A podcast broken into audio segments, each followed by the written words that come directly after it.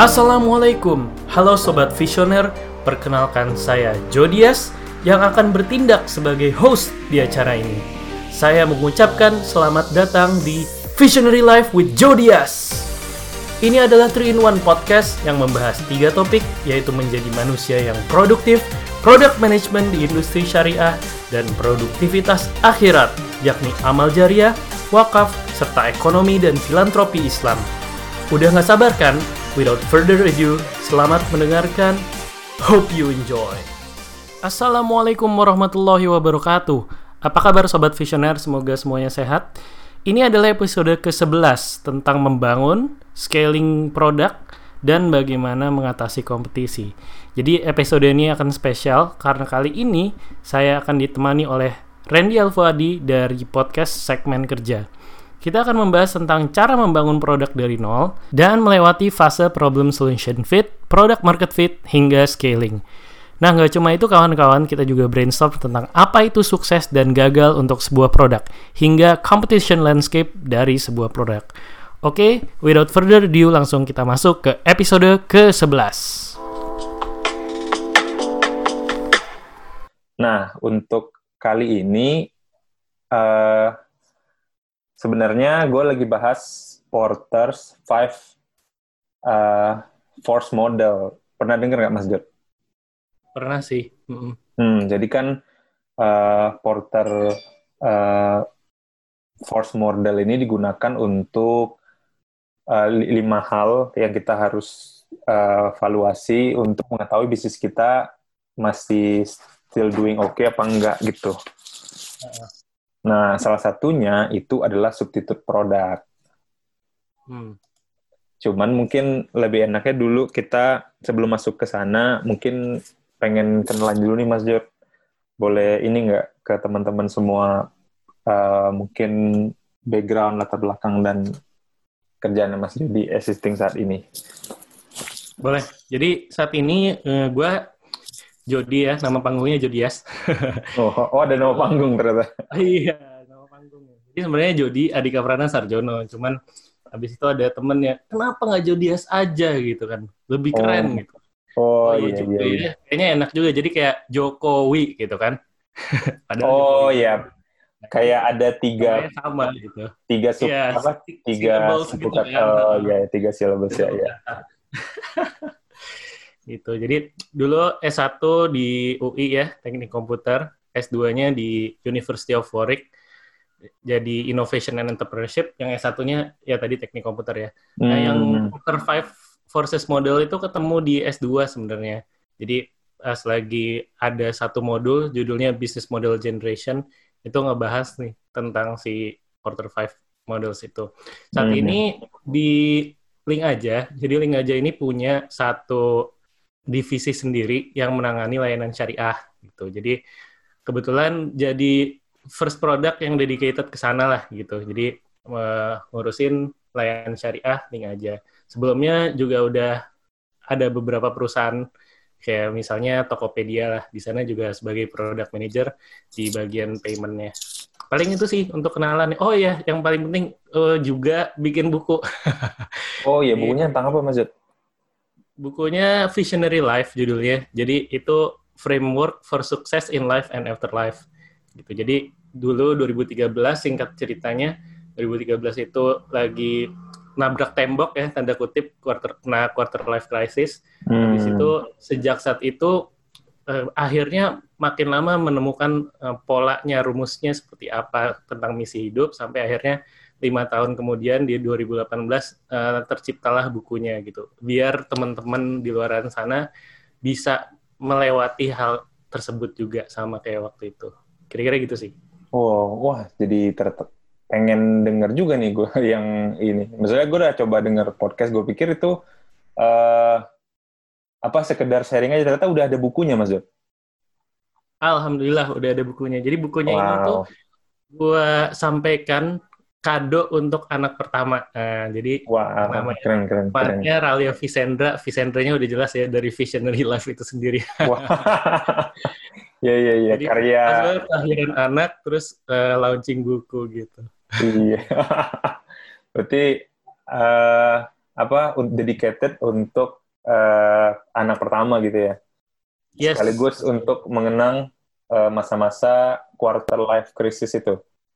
Mm -mm, betul. Wah seru banget sih sebenarnya kalau mau bahas itu juga karena gue sebenarnya punya podcast satu lagi namanya podcast uh, kopi akhir pekan itu bagaimana gue meng apa ya mengeluarkan unek-unek mengenai uh, selama ini menjalani hidup gitu Mas Jor. Jadi gue banyak bikin podcast dan platformnya di beda ini karena takutnya tujuannya juga beda-beda. Oke mungkin kayaknya kita uh, pengen ngobrolin dulu mengenai khususnya produk sebenarnya Mas Jor.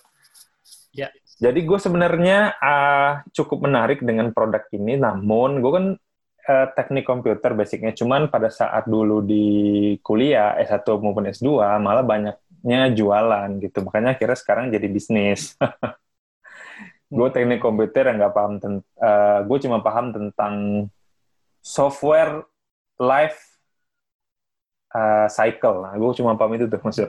Selebihnya gue kayak udah lupa. Sama bro, kita kita satu satu jalan dari teknik komputer terus udah malah jadi ya, ke bisnis ya. Malah buana ke mana-mana.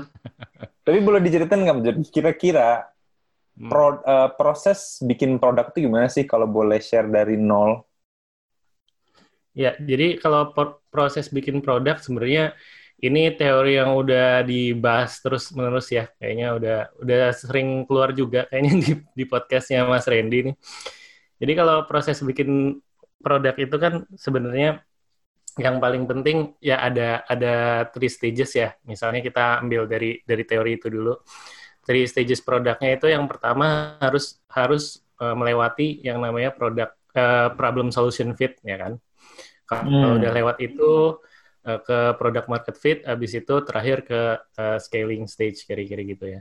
Nah, jadi yang problem solution fit ini dulu nih yang pertama kali kita harus uh, make sure. Jadi kalau ditanya apa, apa yang pertama kali harus kita lakukan di awal ketika produknya itu masih nol, nah kita harus memaks memaksimalkan si problem solution fit-nya itu. Jadi maksudnya apa? Yang penting pro produk kita itu benar-benar kita harus tahu dulu nih sebenarnya customer segmennya kita tuh siapa gitu kan. Mereka itu demografinya seperti apa. Terus uh, ya mereka apakah lebih banyak uh, laki-laki perempuan rentang age-nya berapa terus tinggalnya ada di mana. Nah terus yang paling penting sebenarnya mereka itu punya problem apa sih gitu. Jadi kalau di dalam situ biasa bisa kita garap juga pakai teorinya yang uh, bisnis uh, apa? Value generation ya. Hmm, value. kan. hmm. jadi kita pakai antara pain ya kan? Pain apa sih yang sebenarnya mereka punya gitu kan? Terus kita harus tahu bener-bener gitu. Jadi problemnya mereka apa terus ngelakuin apa paling gampang itu misalnya kita pakai riset dulu gitu. Jadi emang pertama kali itu kita harus benar-benar mengenal menenga, mengenal customersnya dulu baru kita bisa jump into products. Nah kalau kita udah tahu kira-kira apa. Nah, ini baru saatnya bikin MVP nantinya gitu kan, minimum viable product. Kita bikin gimana caranya biar si produk ini walaupun dengan effort yang uh, minimal gitu, tapi bisa benar-benar menyelesaikan permasalahannya mereka. Nah, itu itu yang paling penting sih.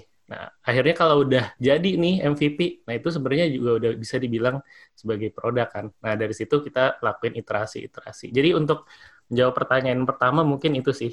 Hmm.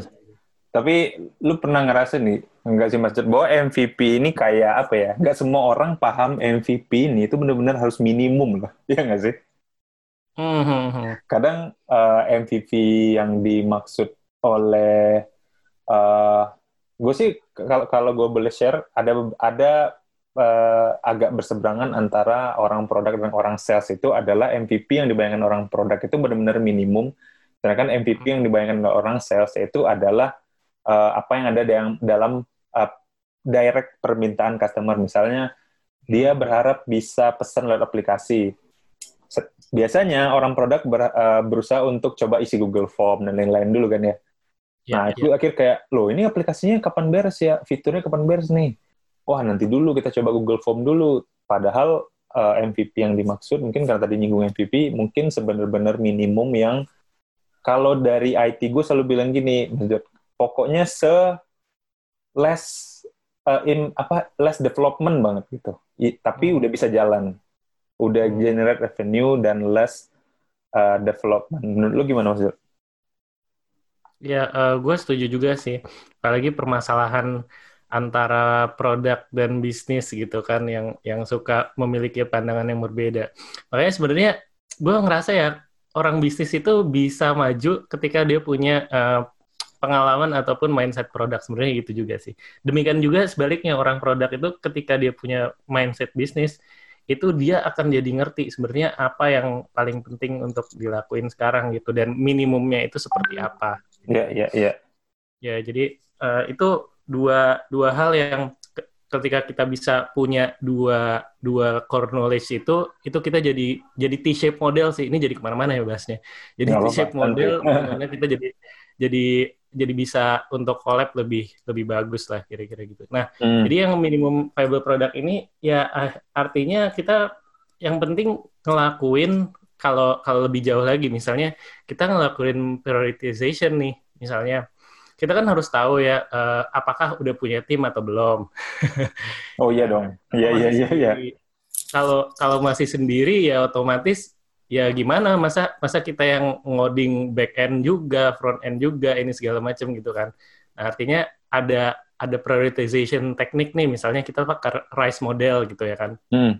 rice ini yang uh, reach berapa banyak yang bakal kita uh, reach gitu ya customernya impact impactnya gimana uh, seberapa besar nanti kita bikin bikin ada uh, levelingnya Terus confidence, apakah kita udah yakin dengan segala data yang kita punya bahwa ini produk bakal excel gitu ya. Terus yang keempat effortnya. Nah ini effortnya ini juga yang paling penting untuk kita kita bedain sih kayaknya sih menurut gue. Karena uh, minimum minimumnya itu seperti apa itu bisa kita lihat dari effortnya juga. Misal kita punya resource satu sama punya resource 10 dengan uh, ini kalau B2B ya. Kalau B2B kan berarti kita uh, project banget, based banget kan. Kita harus tahu timelinenya kapan segala macam kan. Nah artinya uh, project manajemennya yang di situ harus harus kuat gitu. Nah artinya ya dua minggu bisa sampai mana minimumnya kira-kira gitu kan. Oh iya, iya, kalau, iya. Kalau kita misalnya B2C, terus yang penting itu uh, yang penting itu sesu ya ada iterasinya itu membuatkan uh, sebuah value sendiri, terus abis itu ya sendirian. Ya minimumnya bisa jadi ya si Google Form itu tadi gitu. Apalagi stage-nya. Ketika kita tahu stage-nya masih awal banget. Terus kita uh, problem solution-nya aja belum jelas gitu ya kan. Terus udah mau lompat ke product solution fit nyari MVP-nya MVP yang yang yang udah udah agak uh, sophisticated gitu nah ntar kalau udah jadi malah jangan-jangan wah uh, kita belum lewat nih problem solution fitnya malah jadi harus diulang dan dirombak dari ulang lagi gitu sih hmm, ya, ya. nah uh, mungkin sebelum jam untuk next dari ini gue bisa kasih kesimpulan sebentar bahwa untuk bisa bikin produk itu paling nggak harus ada customer atau problem orientationnya dulu ya gitu. Nah, yes, iya mas. Uh, kadang-kadang uh, ada yang problem sebenarnya nggak ada nih, Mas Jo problem sebenarnya nggak ada. Cuman dia berharap uh, dengan melihat uh, demografinya aja itu atau melihat customernya aja dia berusaha untuk ngasih solusi aja tanpa problemnya benar-benar dibutuhkan. Uh, itu gimana menurut lu Manjat? Uh, kalau ini kayaknya uh, gue cuman bisa menarik referensi dari value proposition canvas lagi sih. Hmm. Jadi uh, di situ kan dibilang bahwa ada gains, pain, sama customer jobs ya. Hmm. Nah, jadi customer itu uh, untuk mencapai problem solution fit itu ada antara gains atau pains-nya ya kan. Jadi kalau dia memiliki problemnya itu berupa pains, artinya kita akan ngasih obat sebagai pain relievers-nya gitu. Hmm. Nah kalau bentuknya itu gains, yang mereka ingin capai, terus mereka ingin menjadi tenang dan segala macamnya gitu ya. Itu kan artinya ada gain creatorsnya kan. Nah, jadi ini sebenarnya uh, dua dua-duanya bisa antara menjadi obat bisa, menjadi vitamin pun bisa gitu. Nah, uh, ada ada sih yang berpendapat bahwa ya produk itu yang penting painnya gitu. Terus lu jadi obat jangan jangan sekedar jadi vitamin. Lu harus jadi obat nggak bisa tuh kalau jadi vitamin doang gitu. Ada ada sih yang berpendapat kayak gitu. Tapi gue sendiri uh, kalau kalau gue kan eh, ngelihat ngelihat apa ya uh, bakat gue sendiri kali ya talent gue sendiri gue tuh lebih ke arah maximizer gitu. Jadi maximizer itu kan ada tiga stage ya. Yang yeah. minus jadi nol itu obat. Nol oh. jadi satu itu uh, yang biasa jadi good. Nah satu sampai ke N itu uh, to grade gitu kan. Nah, itu yang vitamin kan. Kalau yang obat kan yang dari minus jadi jadi nol kira-kira gitu kan.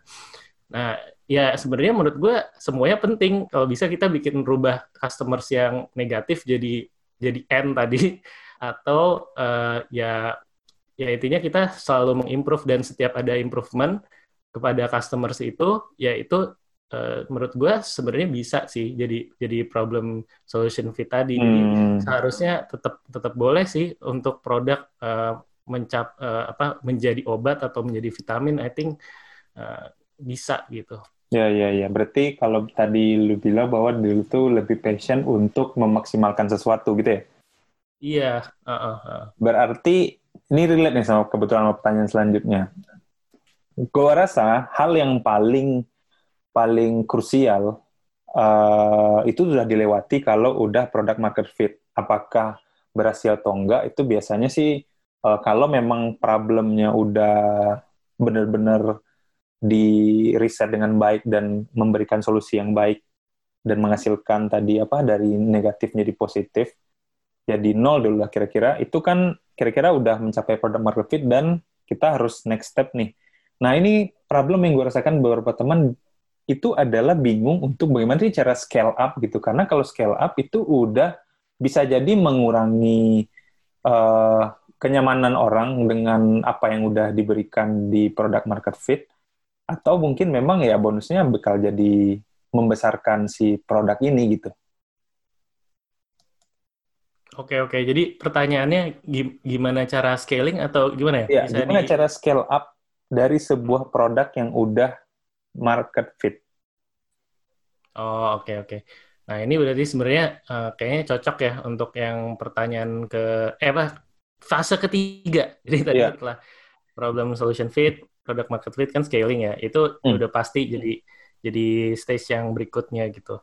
Nah, um, untuk scaling ini ada beberapa yang kehati-hatian yang perlu dila dilakuin sih, di assess dulu. Jangan-jangan orang itu jam jam langsung ke scaling itu juga hati-hati gitu ketika nah, iya ya. produk produk market fit-nya itu belum reach tapi dia udah jump to scaling ini juga lumayan banyak sih orang yang punya banyak uh, jatuh banyak banget tuh banyak banget loh Mas Jat. Uh, merasa bahwa apa yang udah dia lakukan itu udah udah udah fit gitu bahaya uh, banget. Uh, gimana Mas ceritain dong sekalian Mas. Iya, maksudnya gini, yang gue rasakan itu di startup sebelumnya adalah gue merasa apa yang gue berikan itu, itu kayaknya udah cocok sama si pasar gitu. Hmm. Lalu uh, untuk mau scale up, dan itu yang dirasakan sekarang oleh Tamasya juga, tapi belum jadi itu adalah, gue milih apa sih untuk scale up ini gitu. Uh, karena uh, hasil uh, menyatakan udah produk market fit-nya udah udah bagus banget lah. Tapi untuk ke scale up ini, gue merasa uh, jangan-jangan, nah jangan-jangan apa yang gue pikir sebagai scale scale up itu bu, bukan jadi scale up si produknya, tapi uh, cuma scale up bisnisnya gitu. Makanya gue merasa produk uh, satu produk ini jadi scale up itu sungguh satu challenge yang uh, tinggi banget uh, yang gue rasakan di perusahaan sebelumnya, ternyata gue nggak pernah produk market fit ternyata. Sehingga produknya nambah terus nih, uh, produk satu, satunya jadi apa, lalu siapanya nih bisa ada tiga jenis dan lain-lain. Ternyata itu bukan jawaban untuk dia uh, cocok sama market gitu. Makanya kira-kira gimana tuh Mas hmm. Ya ini kayaknya Mas Randy yang lebih lebih banyak pengalamannya di situ tuh sebenarnya. hmm. Jadi ya cocok banget sih. Artinya memang um, produk market fit itu harus make sure itu terjadi dulu gitu baru baru bisa uh, ngelakuin scaling. Nah, uh, ya produk market fit ini ini kalau kita bahas lebih lanjut mungkin ya lebih lebih ke arah bagaimana sebenarnya kan produk produk ini diterima market kan. Nah ini gimana ya? Uh, lebih ke arah waktu itu sempat ada sih tahu kayak dari dari sekian customers misalnya yang kita propose terus kita tanya tentang produk kita. Nah ini makanya kembali lagi riset ya. Terus hmm. tanya tentang produk kita seberapa dari berapa customer tersebut yang seharusnya uh, mengatakan bahwa ya ini produk yang dia butuhin. Misalnya kayak gitu ya. Ya, ya, ya. Nah, nah, jadi kita cek misalnya ya harus 7 dari 10 customers kita uh, menganggap bahwa ini produk yang dia butuhin gitu. Misalnya kayak gitu. Atau bisa pakai survei ya, ya kan. Survei terus dicek lagi uh, ke mengenai bagaimana si si produk ini bisa solve uh, problemnya mereka gitu kan. Nah, menjadi solusi atas permasalahannya mereka ini juga bisa dilakuin artinya memang harus harus sering banget dengerin customers gitu itu juga yang kemarin kita punya grup gitu sama Mas Adi Evermos dia dia ngototnya paling satu, satu hal apa yang paling penting dimiliki oleh product manager? Dengerin customers gitu. Wah, semangat banget dia. Jadi intinya dengerin customers itu itu sih menurut gue yeah, yeah, yeah, yeah. mencapai si produk market fit dan kita bukan hanya sekedar asumsi aja bahwa produk kita udah udah market fit kok ini gitu. Buktinya ada yang pakai. Uh, nggak gitu. Ternyata bulan depan semuanya udah kabur ya kan? Ya ya ya nah ini bisa makanya, kasih ini nggak mungkin Mas Jod contoh scale up tuh gimana sih Mas Jod ya oke okay, scale up ya nah scale up ini lebih ke arah gini um, kita udah mencari investment misalnya kan. Kita hmm. akhirnya udah memakai ads ya kan. Kita akhirnya udah uh, resource-nya di di naikin berkali-kali lipat gitu ya misalnya. Nah, hmm. itu kan sebenarnya ya salah satu aksi-aksi yang biasanya dilakuin ketika udah scale up ya. Artinya apa? Ini produknya udah jadi nih.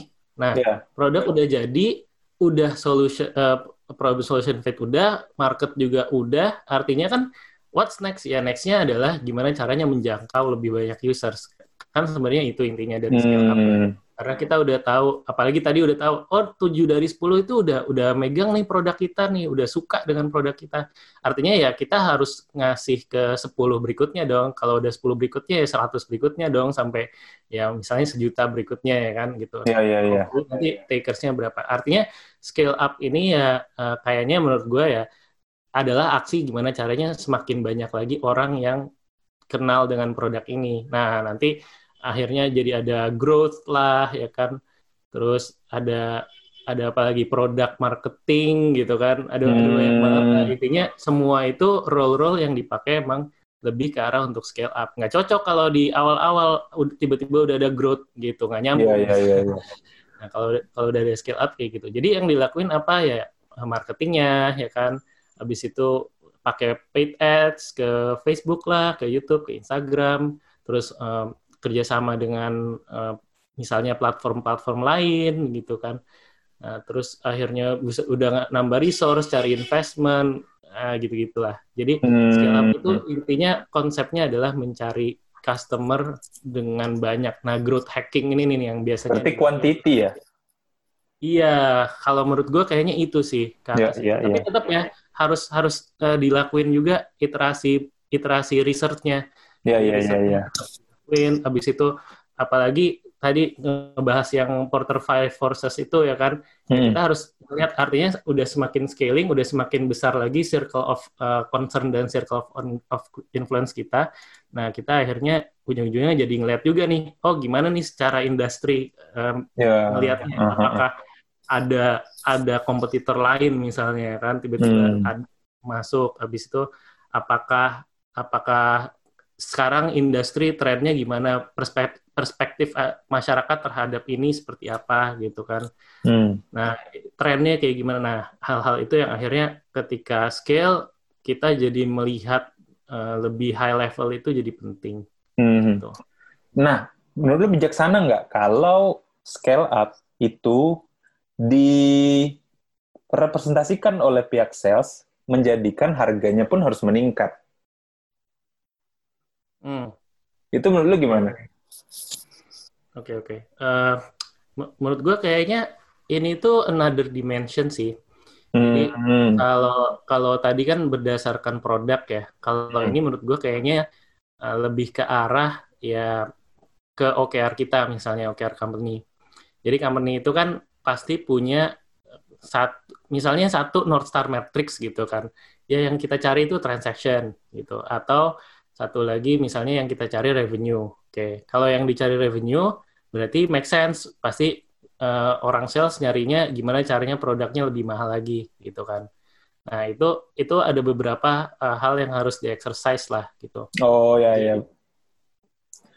Mm, Ber- berarti Mas? bisa Mas? berarti bisa dibilang eh kalau secara produk scale up-nya itu berarti eh, apa ya growth tadi bahwa tadi awalnya yang customer mungkin sejuta jadi 5 juta gitu. Gimana caranya nge-scale? Namanya kalau udah produknya dikonsumsi 5 juta orang berarti akan eh, gain banyak problem juga mungkin kan? Karena yang sejuta orang udah fit mungkin kalau kita scale jadi 5 juta siapa tahu 4 juta itu mendatangkan hal-hal baru yang mungkin akan jadi development juga untuk produknya. Sedangkan kalau mengenai harga, yaitu tergantung si sales ya sisi sales bahwa dia merasa produk yang tadinya harusnya harganya eh, sekitar 5.000 misalnya untuk menjadikannya 6.000 itu hal lain mungkin gitu ya.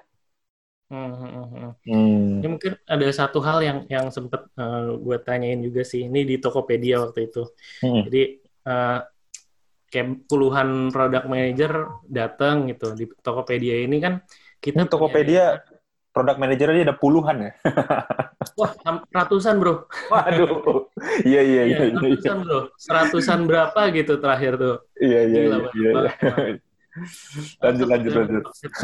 Makanya eh, Tokped itu akademi buat jadi product manager serius deh, bener. Oh iya iya. Mhm. Kayaknya kayaknya eh, kalau gue boleh bilang LinkedIn banyak banget yang eh, menyatakan bahwa kalau dia produk di mana dia ex Tokopedia dan tuh umumnya memang handle produk gitu. Akhirnya di mana setelah dia jadi ex Tokopedia itu kayaknya. Oh Hmm. gitu ya. Ya mungkin Mas Jod salah satunya mungkin. Berarti salah satunya gue. lanjut tadi gimana? Iya, jadi bayangin nih mas, produk manager Tokopedia pada ngumpul nih satu ruangan. Jadi ada kayak talk show gitu kan, biar meningkatkan kapasitas kita gitu kan. Enak lah, seru lah. Nah Hmm. terus di situ dijelasin kan, eh kita tuh emang punya DNA itu fokus on consumer. Itu penting banget sih DNA. DNA itu jadi kayak oke iya jadi kita emang harus selalu dengan consumer consumer kita terus kita tahu mereka butuhnya apa dan lain sebagainya ya kan Hmm. terus diceritain juga nih kita lagi ada produk baru nih misalnya waktu itu ada emas juga maka salah satunya dari Iya iya iya iya. iya. gitu kan fintech kita ada asuransi ada emas ada eh, kasih modal buat toko dan lain sebagainya habis itu akhirnya sampailah ke satu titik pembahasan tentang ya waktu itu eh, kita akhirnya punya OKR baru North Star Matrix baru kita harus ngasilin revenue revenue Hmm. means harus lebih besar lagi kan artinya harga yang kita charge ke users Hmm, Iya iya iya. Nah, habis itu akhirnya eh, gue penasaran banget dong, apalagi yang presentasi waktu itu head of produknya lah Nadira gitu ya, baru nikah kemarin. Hmm. Pengen tahu aja, apalagi dia juga kan eh, apa ya, dia itu ex eh, McKinsey kan, jadi harusnya ngelihat dari sisi high levelnya juga oke. Makanya gue sangat menunggu jawaban dia. Pertanyaan gue adalah, gimana caranya agar kita bisa fokus on consumer karena itu DNA kita, dan kita bisa dapetin more revenue karena itu adalah uh, North Star Matrix kita gitu menarik kan Wow, berarti itu kayak satu gitu. satu pertanyaan tapi dua dimensi gitu ya? iya betul Iya iya kan? iya. gimana caranya gitu wah habis itu dia bilang waduh ini tricky sih dia bahkan mau ngelempar ke orang lain buat Jadi, emang ini tuh tricky banget mas pertanyaannya tuh tricky banget nah terus akhirnya ya udah gimana caranya? Akhirnya jawaban dia dan gue pun cukup firm ya dengan jawaban dia gitu. Jadi ya intinya kita bisa ngelakuin kayak eh, satu ya intinya eksperimen ya A/B testing gitu ya. Jadi ya udah kita cobain aja naikin sekian gitu. Habis itu kita cek misalnya komplainan usersnya tinggi atau enggak. Habis itu di, di bulan depannya kita lihat lagi apakah eh, orang-orang yang keluar ataupun akhirnya jadi nggak make lagi berapa banyak. Terus kita juga bisa yang lihat antara uh, berapa jumlah user yang pakai terus apakah mereka tetap retention tetap ngelakuin di kita gitu ya kan. Nah intinya uh, kita ngelakuin eksperimen terus kita evaluasi. Gitu sih mas ternyata. Hmm, jadi kayak ya, oh ya, ya. ya udah berarti sesimpel itu sih. Nah terus yang penting uh, gimana caranya kita menjaga dan apalagi uh, di di elemen-elemen tadi ya misalnya yeah, yeah, yeah, yeah, customer ops apakah ada yang protes atau enggak ya kan? Dari sisi data revenue-nya gimana? Dari sisi dari sisi jumlah usersnya gimana? Jadi yang si leading leading metrics tadi kita liatin untuk untuk ngecek uh, sanity-nya. Apakah si kenaikan harga ini masih make sense menurut customer atau enggak? Dan survei. Hmm, ya ya ya gitu sih mas. Gue kayak relate gitu karena uh, mungkin jawabannya uh, keren banget sedangkan di Tamasya itu kita pernah melakukannya nih Mas Dir. Gue tanpa gue sadar, oh ternyata ini jawaban. Jadi kita itu waktu itu mau bikin ini bahwa orang yang udah daftar dan nabung emas tapi nggak nggak nabung-nabung lagi di Mas Jor gitu. Dia udah nabung nih anggap 100 ribu, tapi dia nggak nabung-nabung lagi selama 5 atau 6 bulan. Kan sayang, sedangkan dia nggak bisa nyairin juga, dan nggak bisa nyetak juga kan. Jadi kita berlakukanlah dorman namanya. Ya dorman itu berarti kalau selama enam bulan nggak nabung-nabung kena cas itu kita cobain tuh Mas Jor. Kita kan ngeri ya. Takutnya kabur semua kan? Kabur yeah. semua tuh. Kita coba ke seribu dulu. Hmm. cek dulu nih. Terus kita naikin ke seribu selanjutnya. Nah lama-lama yang tadinya protes uh, itu yang yang tak yang akhirnya kena dorman dan dia bayar dia malah yang bilangin ke temennya uh, yang protes itu dengan bilang, eh nggak apa-apa mas, soalnya Dorman ini kan biar kita saling membantu, toh kita admin fee-nya, eh, adminnya free dan lain-lain gitu. Mungkin inti maksudnya bahwa kita memang harus A/B testing dan cek terus-menerus ya. Maksudnya apakah ini akan membuat uh, apa istilahnya ya uh, pain di antara customer atau mungkin pelan-pelan yang awalnya pain jadi uh, pulih sendiri mungkin gitu ya Hmm. Kalau gue sendiri sebenarnya belum bisa, gue belum punya pengalaman nih mas kebetulan hmm. terhadap itu. Tapi karena waktu itu di Tokped juga ya kan salah satunya punya teman-teman yang yang memang melakukan itu dan punya masalah permasalahan itu, jadi sempet dengar-dengar sih dan uh, ya. dapat juga. Jadi bisa jadi kayak gitu mas, bener. Hmm. Mau ngomong, gue gue dulu pengen banget kerja di Tokped karena satu alasan mas Jod. Apa tuh? Karena pengen dipanggil nakama.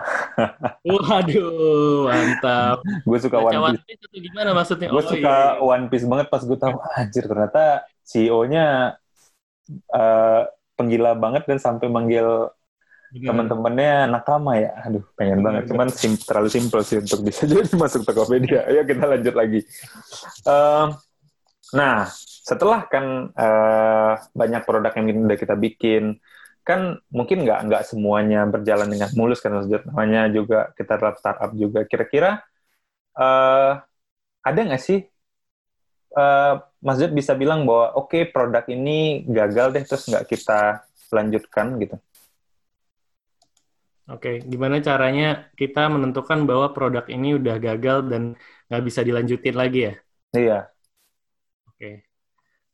Jadi produk ini sebenarnya kembali lagi ya, uh, ada beberapa dimensi lagi nih kayaknya untuk menjawab ini nih. Yang pertama itu kita kembaliin lagi ke consumer ya kan. Mm. Uh, jangan-jangan ketika kita udah membuat produknya, artinya kita juga udah develop, terus kan kita akan kembali lagi riset ke customers kan. Setelah mm. kita riset ke customers, ternyata memang produk ini nggak sesuai lah misalnya secara validasinya iya ini ini benar salah gitu ya kan. Hmm. Nah, artinya kalau salah ini ya kita kan punya dua dua opsi ya antara kita hmm. iterate lagi terus kita kita iterate abis itu kita validate lagi ya kan atau kita buang karena misalnya udah nggak ada resource-nya ya kan. Nah, itu itu yang bisa dilakuin sebenarnya. Jadi itu leading matrix yang pertama adalah ketika customers kita balikin customers ternyata customersnya bilang nggak sesuai kira-kira gitu hmm. ya itu ya udah otomatis akhirnya bisa uh, jalannya adalah kita quitin aja, kita hancurkan. Ya kan. Yang kedua itu bisa jadi dari sisi resource uh, dan investment dan uang dan pokoknya semua resource ya.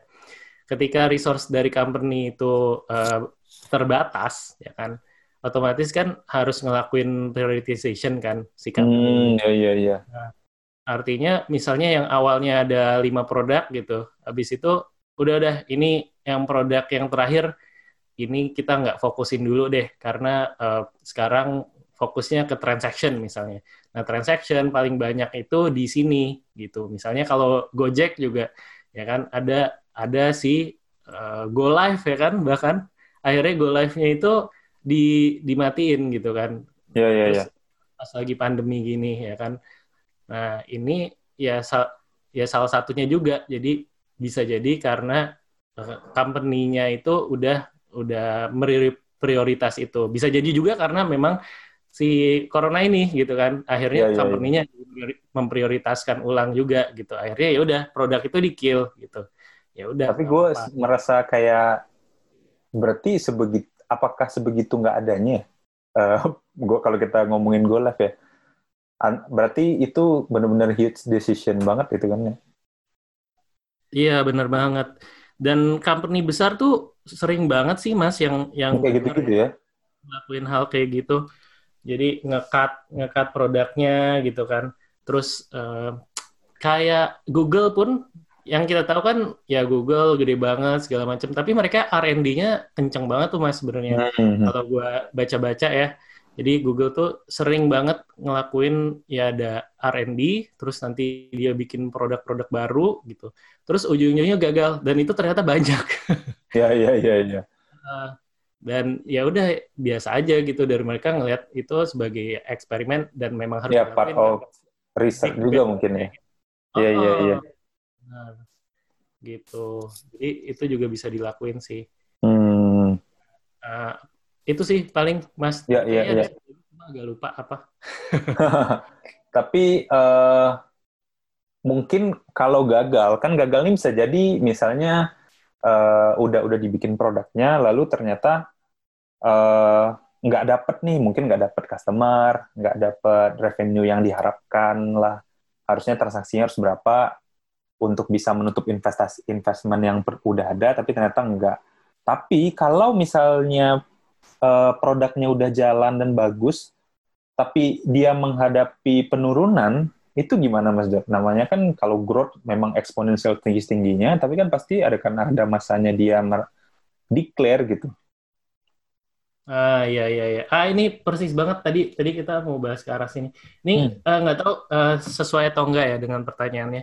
Hmm. Jadi ini kan si produk juga ada produk life cycle ya. Iya iya. Itu ketika ada banyak orang yang memakai di awal gitu kan inovator habis itu nanti masuk sampai ke maturity terus nanti ada laggers terus akhirnya produknya uh, turun kira-kira gitu. Hmm. Nah, semua produk itu pasti akan mengalami hal ini gitu ketika tidak dilakuin inovasi apa pun gitu kan. Nah, uh, itu udah sangat lumrah sekali makanya ketika udah udah sampai ke maturity terus tiba-tiba produknya itu hilang peminat gitu ya bisa jadi karena memang produk ini akhirnya udah udah masuk ke uh, laggards gitu. Nah sebenarnya cocok banget sama pertanyaan yang sebelumnya. Jadi gue di S2 juga ngebahas ini gitu. Hmm. Contoh kayak kayak Intel gitu ya.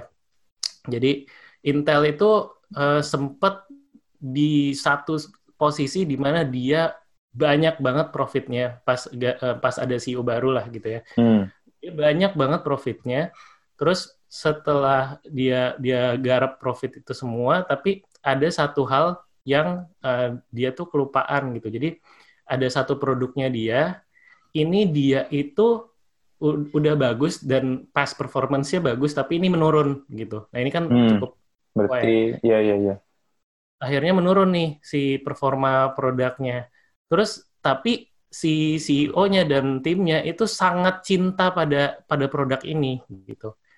Akhirnya apa yang terjadi? Ya akhirnya produknya turun dan ya ya hancur lah kira-kira hancur lebur dan dan company-nya akhirnya jadi rugi gitu. kan sayang banget ya. Artinya yeah, yeah. uh, produk uh, life cycle itu benar adanya dan kita harus uh, harus jujur pada diri sendiri gitu. Nggak bisa nggak bisa love our product segitunya, tapi kita harus kembali lagi ke consumer gitu kan.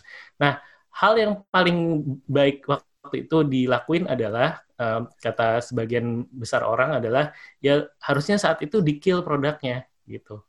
Nah, jadi hmm. ketika itu di kill, akhirnya dia bisa fokus kepada core bisnisnya yang lain. Jadi yang itu justru jadi nggak nggak membebankan kira-kira gitu. Ya, ya, ya.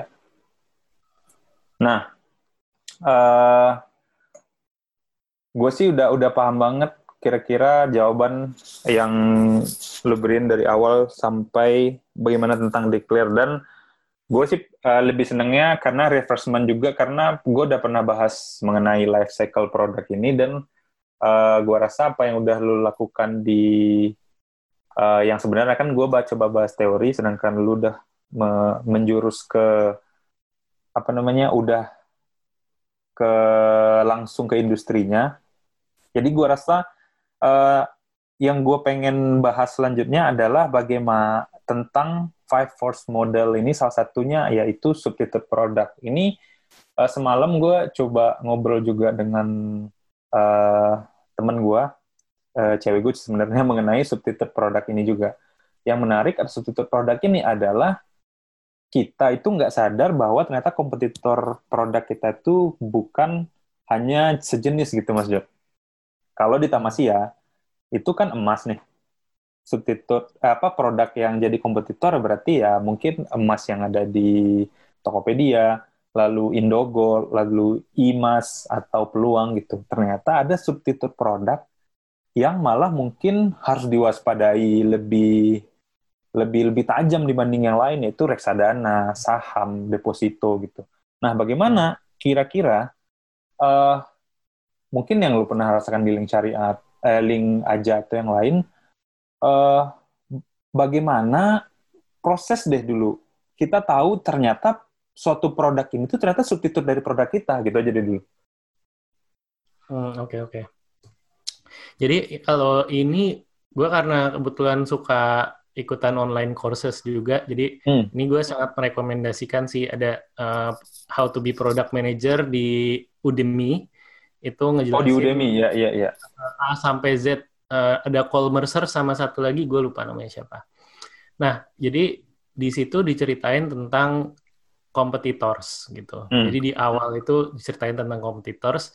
Nah competitors ini sebenarnya bisa ada tiga sebenarnya atau empat malah sebenarnya ya jadi kita harus bisa ngebedain antara custom kompetitor ini masuk ke direct competitor. Nah, itu tipe pertama. Ada tipe kedua yang namanya indirect competitors. Terus yang ketiga namanya substitute product itu. Sama gue lupa ada satu lagi namanya apa. Nah, sebenarnya ini agak agak subjektif sih. Jadi nggak kita nggak bisa benar-benar objektif untuk menentukan kompetitor mana masuk ke kuadran yang mana sebenarnya gitu. Hmm. Jadi misalnya emas gitu, direct kompetitornya kalau ini digital emas ya kayaknya kalau subjectively speaking misalnya benar ya Tokopedia gitu ya berarti yeah. Tokopedia emas itu di situ juga. Terus kita bisa ngelihat lagi apa segala macam.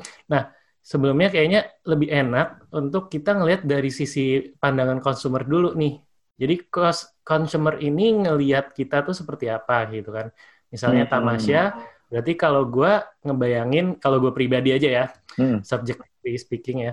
Jadi gue ngelihat Tamasya ini sebagai satu metode untuk gue berinvestasi gitu. Mungkin ada juga orang yang uh, apa ya, ya udah kembalian uh, kalau ada kembalian langsung dibeliin Tamasya gitu, atau ada yang dibikin buat apa. Cuma, cuma kalau gue pribadi ngelihatnya emas itu adalah satu cara untuk menabung berinvestasi gitu. Hmm. Oke, okay. dari situ gue bisa ngelihat kalau gue berinvestasi, gue bisa investasi di instrumen mana. Nah itu kan uh, uh, pemikirannya jalannya gitu. Oke, okay, di mana gitu. Kalau gue pribadi, gue cukup kompleks bikin bikin pengaturan keuangan keluarga nih. Iya iya iya. Ya. Ada yang kalau buat misalnya dana hari tua ada di saham misalnya. Iya, iya, iya. kalau dana pendidikan anak, gue pakai reksadana misalnya. Hmm. Terus kalau dana darurat nih misalnya, kayaknya gue bisa nih masukin ke emas gitu. Kayaknya gue hmm. bisa nih hmm. kalau dana darurat, tapi eh, nggak uh, bisa semuanya. Karena apa? Karena kalau dana darurat itu gue tetap masih ada yang mau sebagian ditaruh di bank. Biar kalau ada apa-apa bisa langsung gue tarik. Nggak apa-apa lah liquid uh, ya gitu. hmm. gitu. Tapi makanya yang penting liquid biasanya kan orang. Penting liquid benar. Hmm. yang penting liquid. Tapi nggak apa-apa gue sebagian yang lain misalnya taruh di emas biar kalau dijual terus tujuh hari baru dapat uh, emas uangnya atau berapa hari kalau di tamasya? Satu sampai tiga biasanya kalau cair. Oke okay. hmm sampai tiga hari gue bisa dapat it's okay gitu. Hmm. Nah kayaknya gue cocok nih masukin ke sini. Nah artinya kan uh, kita bisa ngebandingin lagi tuh untuk melihat kompetitor kita siapa, bisa yang bottom up gini atau top down sih. Hmm. Kalau up gini kita ngelihat dari sisi customers, berarti kita ngelihat bahwa oh ya kompetitor kita berarti instrumen-instrumen keuangan lain ya kan. Yeah. Terus uh, selain instrumen keuangan yang lain penjual emas yang lain. Nah, selain penjual emas digital yang lain, ada penjual uh, emas yang offline yang lain gitu ya. Kan? Ya, iya. Nah, Makanya makin besar sebenarnya. Besar banget akhirnya kan memang jadinya. Nah, jadi kita akhirnya masuk-masukin tuh. Oke, si ini masuk ke kuadran mana, yang ini masuk ke kuadran mana. Terus baru nanti kita bisa uh, nentuin apa yang harus kita lakuin terhadap itu. Gitu sih, Mas. Hmm. Tapi mungkin ada pertanyaan uh, lanjutannya, then what? Oh, then what ya, oke. Okay. Jadi uh, mungkin ya setelah ketemu, anggaplah kita, kalau gue pengen fokusnya kompetitor direct, direct kompetitor, ya udahlah, uh, lupakanlah gitu. Mungkin bisa dilupakan, mungkin enggak ya, harusnya jangan. Tapi yang substitute produk ini yang mungkin kayak kita mau ngelawan mereka tuh uh, dengan apa sih gitu sebenarnya gitu. Mm -hmm. Misalnya gue emas, terus orang kayak lagi fokus ke reksadana gitu. Uh, gua rasa sekarang itu kenapa orang kembali ke emas ada ada blunder kemarin dari teman kita Joska sih, yang akhirnya orang akhirnya bubble pecah, yang menyatakan bahwa oke okay, ternyata uh, banyak bubble-bubble lain yang tersedia itu bubble emas, bubble reksadana. Tapi kalau uh, kita ada satu produk, lalu ada produk lain yang lebih hype, tapi sebenarnya itu bukan kompetitor kita, tapi itu sebenarnya substitute produk kita, itu kira-kira gimana strateginya, Mas Jod? Apakah produknya harus dimaksimalkan kah, atau gimana?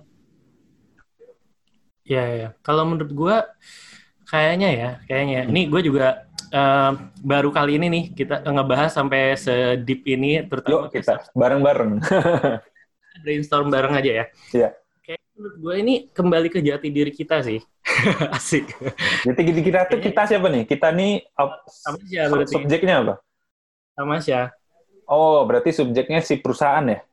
Uh, uh, ah, kembali, ya. kembali lagi ke jati diri perusahaan gitu. Hmm. Uh, value propositionnya perusahaan tuh yang di awal gimana sebenarnya? Hmm. Nah, uh, gini ya, kalau gue lihat satu dari jati diri, kedua itu dari sisi marketnya itu sendiri gitu kan. Ya, ya. Market berkembang terus, market uh, selalu bergerak segala macam kan kita jadi harus tahu juga marketnya. Jadi tadi Mas Randy juga udah cerita tentang ada Joska, ada ada uh, suka di reksadana, di saham segala macam itu cocok banget, pas banget juga emang pandangan kita kayaknya emang harus ke arah situ tuh. Jadi hmm. dari jati diri dan dari uh, market growingnya ke mana. Nah kalau dari sisi market growing ke mana, gue sebenarnya ngelihat bahwa emas itu salah satu uh, produk investasi yang sangat-sangat disukai sama masyarakat gitu. Ya, Jadi ya, ya gue ngelihat ke Tokped, gue ngelihat ke Link aja dan yang lainnya juga lah pasti ya. Hmm. Jadi itu orang itu kalau menabung itu seneng banget di uh, yang mereka anggap itu udah trust dan uh, low risk dan, yeah, yeah, yeah. dan yang mereka ujung-ujungnya instrumen investasi apa yang paling disukai sama orang-orang tersebut itu emas. Walaupun hmm. itu beda banget sama pandangan gue sendiri ya. Tapi ternyata secara umum masyarakat Indonesia itu ke arah sana gitu. Jadi emas hmm. itu sangat disukai. Nah terus apalagi, uh, oh ya gue juga kan waktu itu pernah kerja di emas digi bro. oh yang jadi peluang sekarang kan? Peluang sekarang jadi peluang. Ya, ya. Jadi oh pernah di emas digi, ya ya ya. Main ya. lihat-lihat juga. Sama Natali juga dulu ya berarti. Yo iya. Hmm. jadi gue ngeliat ternyata kayak gitu orang-orang tuh ngelihat emas itu sebagai uh, one of the most preferred investment instrument kira-kira gitu. Hmm. Terus tapi di lapisan masyarakat mana? Nah, ini yang ternyata Ah, juga iya iya iya iya. baru nangkep bahwa insight-nya ya memang kalangan menengah. Jadi kalangan menengah ini jangan kira kita tuh kalangan menengah ya, Mas Randy. Ternyata kita tuh kalangan kaya loh kalau di Indonesia itu. Ya Jadi memang itu sebenarnya. Heeh. di market Indonesia itu kayak uh, singkat gua kayak eh, UMR sampai 5 juta 5 jutaan sekian gitu itu itu udah kalangan menengah gitu. Terus Iya iya. Nah, itu kalangan menengah itu yang ternyata eh, suka eh, dengan instrumen emas ini gitu. Jadi Hmm. berarti ya kita kita harus make sure bahwa kita memenangkan market itu. Kalau kita lihat lagi lebih dalam ya, ternyata kayak saham, reksadana itu jauh takersnya di bawah si emas. Jadi emas itu jauh lebih tinggi takersnya Hmm. apalagi di kalangan itu dan bisa jadi juga karena kalangan itu itu tidak se-educate itu mengenai saham, mengenai reksadana. Iya iya iya iya. Jadi akhirnya mereka cari yang eh, udah deket yaitu emas. Nah, artinya kita ngelihat eh, pergerakan market itu gitu. Jadi eh, jangan-jangan kita eh, ngelihat pergerakan market yang lain kayak Joska gitu-gitu, itu kayaknya nggak ada nggak ada wave-nya apa-apa deh di kalangan tersebut nih Mas. Iya iya mungkin ya mungkin ya. Mungkin bahkan mereka kayak oh baru tahu ternyata ada itu dan dia merasa kayak ya udah gue sejak dulu udah emas kok gitu ya mungkin ya. Iya. Eh, Jangan-jangan gitu Mas itu. Itu jadi kayak iya. Makanya. Nah, terus yang kedua jati diri. Nah, jati diri ini penting juga eh, untuk kita explore explore lebih lanjut apalagi positioningnya kan sebagai syariah ya, ya kan. Hmm, hmm, hmm. apalagi eh, ke komunitas syariah terus muslim menengah ke atas lagi semakin kuat ya kan. Nah, jangan-jangan eh, jati diri itu yang eh, harusnya kita kembali lagi ke sana dan untuk memenangkan masyarakat muslim menengah misalnya yang yang di situ gitu kan Ya ya ya ya ya. Itu sih. Kayaknya gitu sih mas. Kalau menurut mas Randy gimana? Kan udah di tamasya nih. Ini kalau kalau gua Ah. orang luar aja nih. Gue sih malah tadi agak-agak agak apa ya agak tergelitik dengan pas lu bilang bahwa lu malah melihat tamas ya, emas itu sebagai instrumen investasi yang benar-benar investasi bukan yang kayak eh, ke uang kemba ah, uang sisa kita bisa tabung emas saja karena kalau itu kita impl- apa kita tarik benang merahnya untuk menjadikan sebuah campaign itu kan pasti akan jadi dua hal yang berbeda bahwa emas instrumen investasi kalau yang satu lagi yuk eh, sisa-sisa uang ditabungin ke emas gitu.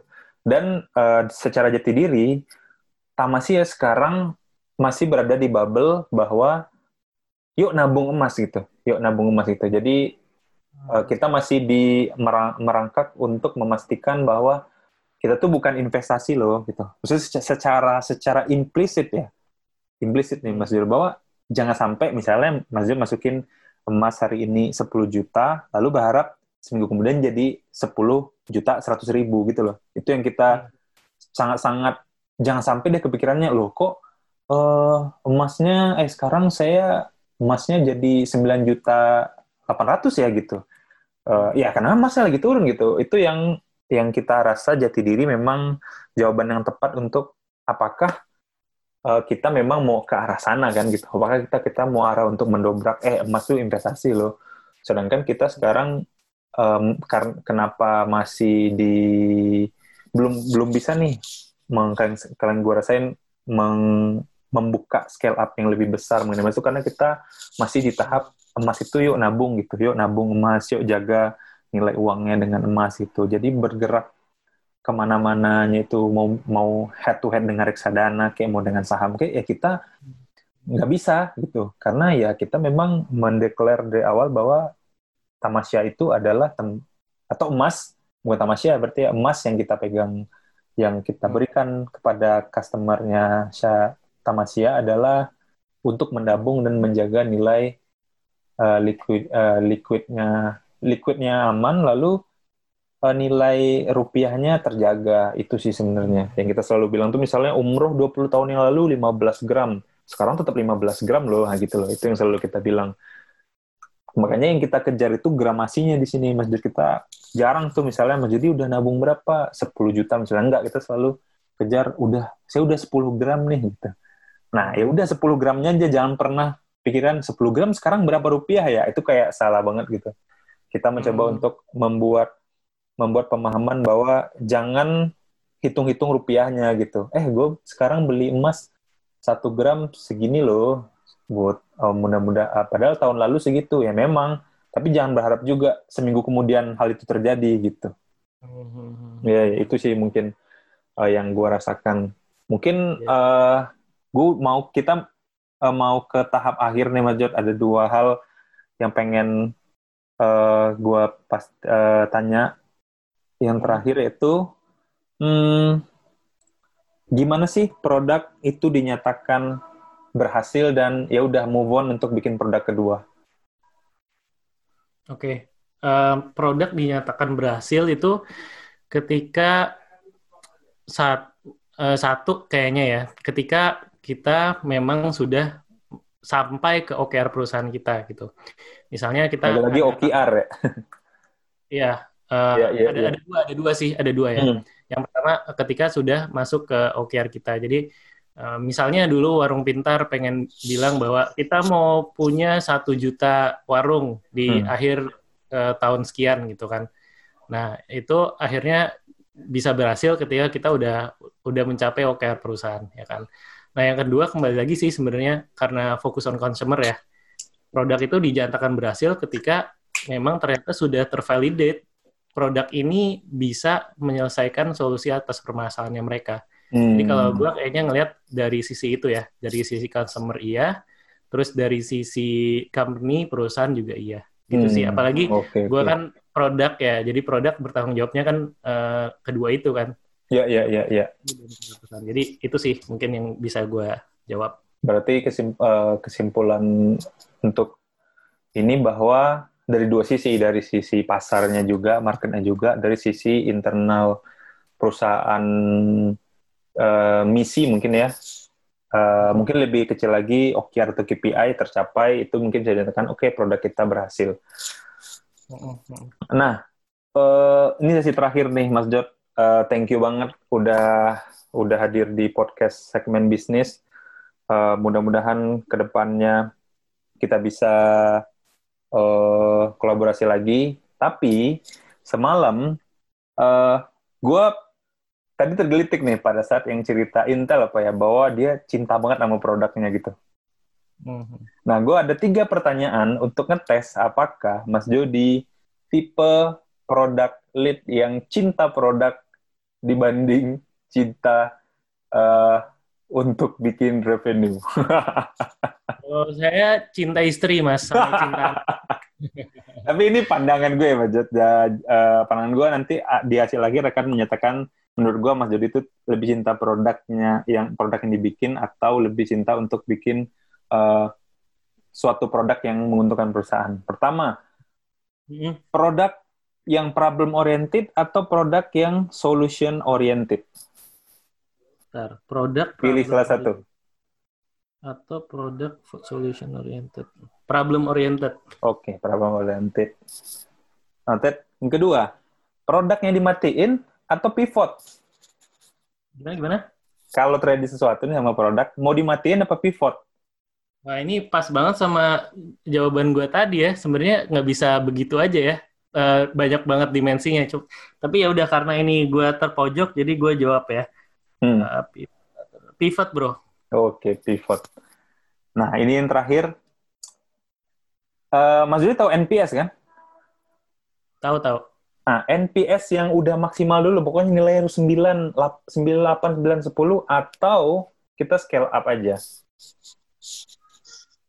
NPS atau scale up. NPS. Oh, berarti pokoknya uh, kita harus kejar NPS yang max dulu. Oke. Okay. Jadi kesimpulan dari gua adalah Mas Jody cinta produk. daripada daripada revenue. Jadi orang sales, "Woi, produk gimana nih? Gue nggak bisa bikin produk." Sorry, ini produk kita sebenarnya udah bagus, tapi gue harus memaksimalkan. tapi nggak apa-apa, karena gue pikir ya, yang mungkin beberapa orang uh, yang tanpa sadari uh, yang orang orang yang udah bikin startup itu merasa kayak kita harus seide semua, tapi gue rasa memang kita harus sevisi tapi belum tentu seide. Menurut yeah, gue, yeah. visi kita ke ujung harus sama bahwa kita pengen ke Bandung. Tapi kalau ada orang pikir gue mau naik tol atau gue mau jalan-jalan dulu lewat Bogor, itu adalah hal lain, gitu kan? Mm. Uh, gue rasa kalau Mas Jody memang orang produknya benar cinta sama produknya, gue rasa itu harus idealisme yang harus kita, harus di uh, apa apresiasi bahwa Mas Jody berusaha pasti untuk bertanggung jawab juga dengan produk supaya menghasilkan uh, uh, membantu revenue untuk perusahaan, tapi yang bagian jualan tetap urusan bisnis. Thank you banget, Mas Jody. Yeah, happy to be here, Mas Randy. Thank you for listening, Sobat Visioner. Kalau kamu suka dan dapat manfaat dari podcast ini, pretty please share materi ini ke teman di grupmu. So, tolong bantu saya dan bantu mereka ya. Saya Jodias, selain actively share konten di podcast seperti ini, juga aktif di LinkedIn dan mailing list. Buat yang mau enjoy dapat quotes, materi, framework, buku rekomendasi secara mingguan langsung dari saya, daftar ya ke bit.ly slash visionary ID. Sekali lagi, linknya di bit.ly slash visionary ID. Baik, sampai jumpa lagi Sobat Visioner. Kadar emas adalah karat, kadar manusia adalah manfaat. Assalamualaikum dan salam visioner.